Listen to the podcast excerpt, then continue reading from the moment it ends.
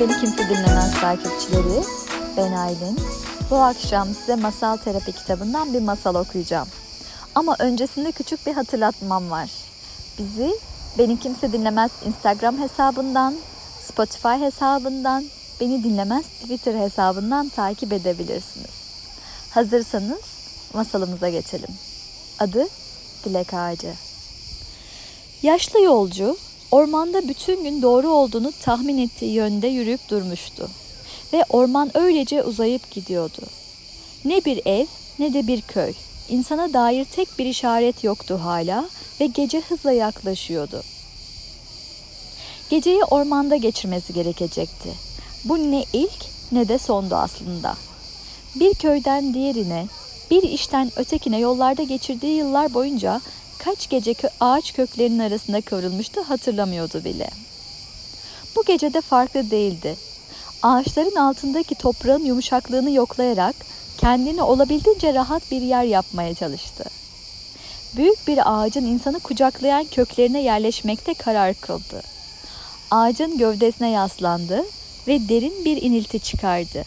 Yiyecek bir şeyler bulmak için çantasına baktı.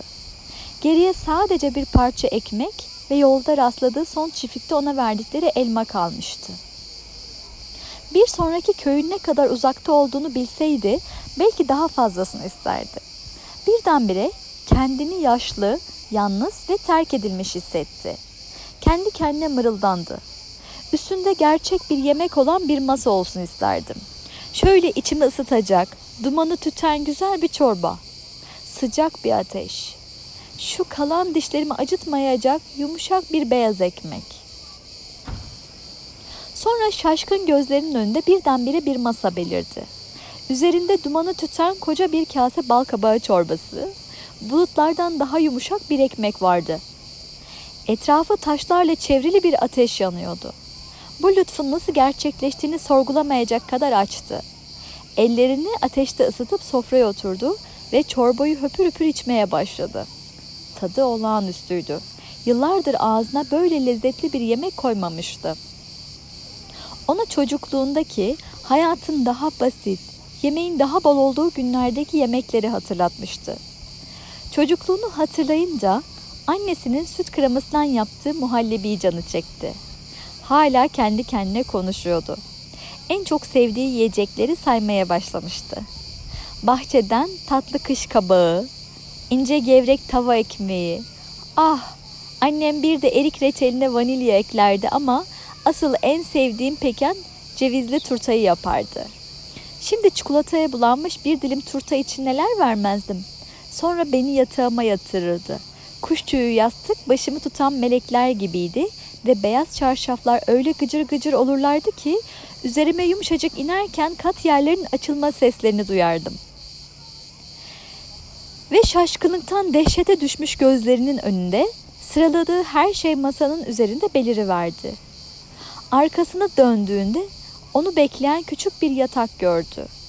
Hiçbir şeyi sorgulamayacak kadar şaşkın bir halde tıka basa doyana kadar yedi ve beyaz çarşafların arasına girdi. Gözlerini kapatırken yorganı üzerine çeken yumuşak bir varlığı hissetti. Adam aslında tesadüfen bir dilek ağacının altına oturduğunu bilmiyordu. Ormanlarda, şehir ve kasabalarda diğer ağaçların arasında gizlenmiş böyle çok sayıda ağaç olduğu söylenirdi ama kimse nerede ve kaç tane olduklarını bilmiyordu. Dilek ağaçlarının kalbimizden geçeni anlama gücü vardı.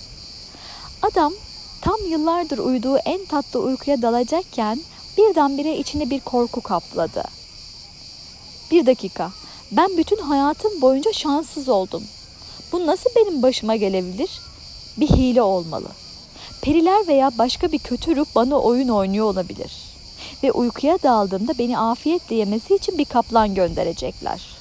Ah, evet, bunu yapacaklar biliyorum, dedi ve birdenbire ortaya bir kaplan çıkıp onu afiyetle yedi. Dünya ormanda yürürken ne dilediğine dikkat et. Ne zaman bir dilek ağacının altında oturduğunu asla bilemezsin. Evet, bu masalın bize vermek istediği mesaj, ihtiyacın olanı iste. İçimizdeki masalcı bize uyarıyor. Mutlu anlar bedava değildir.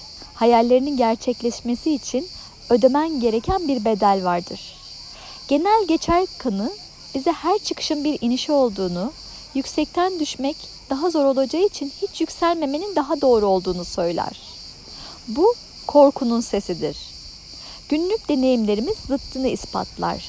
Hepimiz neşe ve bolluğun paylaştıkça arttığını, kalbimizin sesini dinlemenin ve isteğimiz dile getirmenin dileklerimizin gerçek olmasını sağladığını deneyimlemişizdir. Eğer kendini her güzel şeyin bir bedeli olduğuna inandırırsan, sırf istemeye cesaret edemediğin için çok fazla güzelliği kaçırırsın.